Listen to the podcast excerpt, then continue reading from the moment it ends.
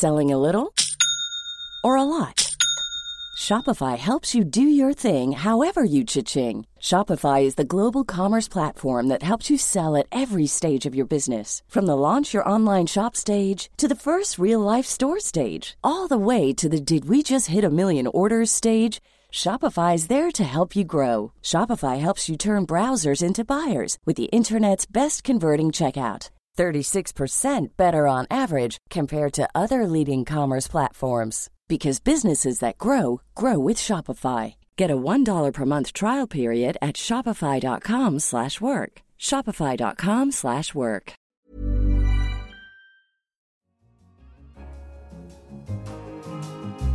In London, this is The Economist. You're listening to Tasting Menu, a bite-sized selection of our favorite stories from across the week. I'm Josie Delap, and on today's menu, have we reached peak smartphone? the perils of competitive parenting, and a movement for gender equality in how we name our streets.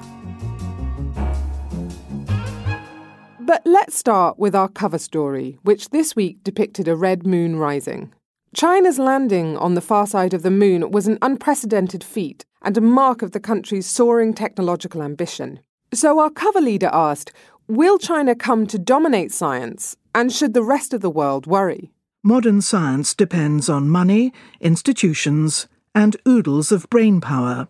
Partly because its government can marshal all three, China is hurtling up the rankings of scientific achievement, as our investigations show. It has spent many billions of dollars on machines to detect dark matter and neutrinos, and on institutes galore that delve into everything from genomics and quantum communications to renewable energy and advanced materials. It's a prospect that alarms many Western politicians. Authoritarian governments have a history of using science to oppress their own people. China already deploys AI techniques like facial recognition to monitor its population in real time.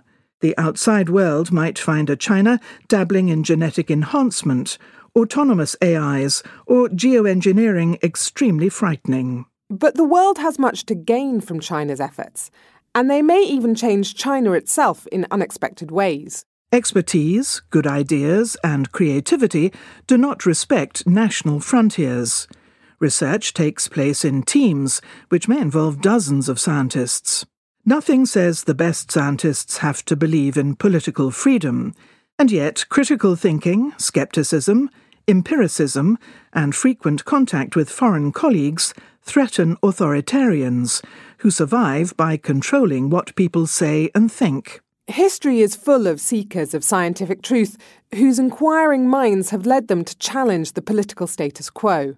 Think of Andrei Sakharov, who developed the Russian hydrogen bomb and later became a chief Soviet dissident. Or Fang Lizhi, an astrophysicist who inspired the students leading the Tiananmen Square protests in 1989. Hard as it is to imagine, Mr. Xi could end up facing a much tougher choice to be content with lagging behind, or to give his scientists the freedom they need and risk the consequences. In that sense, he is running the biggest experiment of all. For an in depth analysis of the state of Chinese science and where it might be headed, pick up a copy of this week's Economist. It's on all good newsstands and online at economist.com. And if you're not yet a subscriber, you can get your first 12 issues for $12 or £12 at economist.com forward slash radio offer. Smartphones are now a regular feature of daily life for more than 2 billion people around the world. But after a decade of explosive growth, we've now seen four straight quarters of declining sales. Have we reached peak smartphone? Tim Cross, our technology correspondent, told our Money Talks podcast what this means for the major players in the industry. Well, the problem with Apple at the moment is they are, uh, partly because the iPhone's been so successful, they're a bit of a one trick pony. Now, of course, Apple is aware of this, and they have been trying to diversify. So you've seen things. Uh, they've made an entrance into the uh, the sort of smart speaker market to compete with Amazon and people like that, which hasn't been as successful as they've hoped. The Apple Watch is, you know, a wearable device, which lots of people think some form of wearable device might be the next big platform. That's done a bit better. So they're exploring sort of other areas in which they can sell their hardware. And Tim Cook also talks a lot about trying to become more of a service company, so focusing on the software that runs on your iPhone rather than the iPhone itself. That elusive search for the next big idea also preoccupied our guest on the week ahead.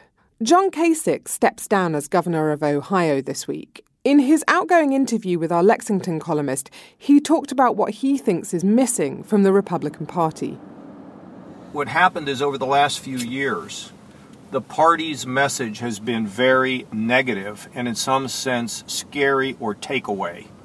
And so, you know, it was against Obamacare, so you lose your health care. It was about, you know, the, the president insulting women, so you got women uptight. So, in other words, um, this has been recent. This hasn't been this hasn't been happening over a long period of time. If the no, party stays okay. stuck like this, it will disintegrate it cannot survive. And it can't survive without energy. And you don't get energy from just blocking things. I mean, you you you have to have an offense. You have to have ideas. The race to 2020 is just beginning. The latest episode of the Economist Asks podcast debated another area of fierce competition parenting. The rugrat race to personal and professional success now begins before a child is even in preschool.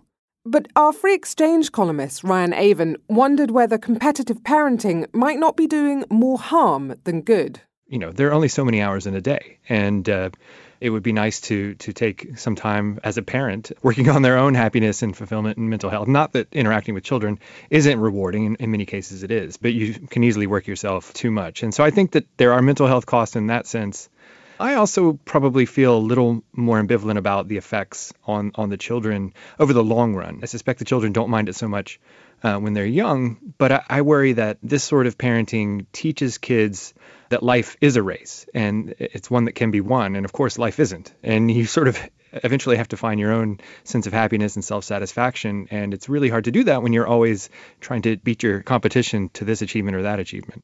You can hear The Economist Asks How Pushy Should Parents Be? and all our podcasts in full by subscribing to Economist Radio on your podcast app.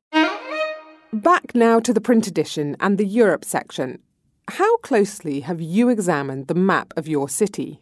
Many European roads are named after national heroes, but nearly all of them are men. Dozens of streets in Hungary are named after Petőfi Sándor, the national poet, a visitor to any Italian city is likely to tread on Via Dante, Mazzini, Garibaldi, or Verdi. Women remain conspicuously absent, apart from a certain Middle Easterner famed for her virginity. Even so, tens of lesser known gents come ahead of Jesus' mother. In Paris, 31% of streets are named after men, just 2.6% after women. So, groups of vigilante sign stickers from Paris to Tbilisi are taking matters into their own hands. A Parisian group has unofficially renamed the Pont au Change after the entertainer and resistance fighter Josephine Baker, and the Boulevard du Palais after the 18th century philosopher Émilie du Châtelet. Beyonce Boulevard appeared in place of Rokin Boulevard in Amsterdam in August. Some local governments have joined the cause. La Vie aux Dames, a town in France, has aptly named most of its roads after women. The question of who we remember and how can be particularly fraught at the end of our lives. A piece in the Britain section reported on the rise of generous charitable legacies written into wills. In the past three decades, legacy incomes have more than doubled in real terms. They now fund six in ten of Britain's lifeboats, two in three of its guide dogs, and half its rescued cats. And as the stakes rise, charities are upping their game to bid for that final gift. In 2000, they launched Remember a Charity, a group of 200 organisations which tries to persuade people to leave a legacy. Animal charities are particularly popular. The four charities most likely to be remembered by supporters in their will are Cats Protection, Battersea Dogs and Cats Home, the Dogs Trust, and the Royal Society for the Prevention of Cruelty to Animals. This isn't always taken well by the human relatives of the deceased. According to the Tax Office, the number of hearings related to wills has increased by a third since 2012. Several cases involve children trying to prize donations out of charities' hands, or in some cases, paws. And finally, our books and arts section reviewed the story of a particularly litigious inheritance the fight for the writings of Franz Kafka. Tuberculosis claimed the writer from Prague in June 1924. However, in 1939, Kafka's friend Max Brod fled Nazi occupied Czechoslovakia for Palestine with a suitcase that held most of his idol's manuscripts. It contained the never completed novels The Trial, The Castle, and America, along with diaries, notebooks, and correspondence. Admirers will know that Kafka published little while he was alive. In Kafka's last trial, Benjamin Balint explains that it was only because of an act of betrayal that we can read much of his work today. Before he died, the German speaking Jewish author from a Czech city had instructed the devoted Brod to burn all his papers, unread and to the last page. For Brod, disobedience constituted a higher loyalty. By 1939, his stewardship of Kafka's work had given his friend a fast rising global renown. In Germany, it also incurred the vandalistic wrath of the Nazis. After 1948, in newborn Israel, Brod failed to revive his own literary career, but he flourished as the keeper of Kafka's flame. His intention was for them to eventually end up in a public archive, but a Kafka esque series of bequests and lawsuits ended up in the Israeli Supreme Court in 2016. In one corner, the National Library of Israel, opposite them, the National Archive of German Literature. So, was the author of Metamorphosis more German or more Jewish? At length, the National Library prevailed. Mr. Balint's scrupulous and sardonic prose makes you love Kafka and dread the law. Lali Michaeli, an Israeli poet, deserves the last word. From my perspective, she remarked of the writer's otherworldly talent, Kafka's manuscripts should be sent to the moon. That's the end of this week's tasting menu, but you'll find more on moon landings, metamorphoses, and the rest at economist.com. I'm Josie Delap, and in London, this is The Economist.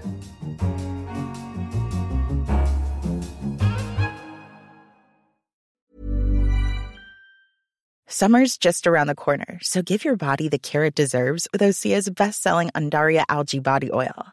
Created by infusing Undaria seaweed in barrels of botanical oils, it leaves skin silky soft and glowing. Plus, it's clinically proven to improve elasticity and deeply moisturize without feeling greasy. It's safe, clean, vegan skincare. Get 10% off your first order at OseaMalibu.com with code GLOW, plus free shipping on orders over $60.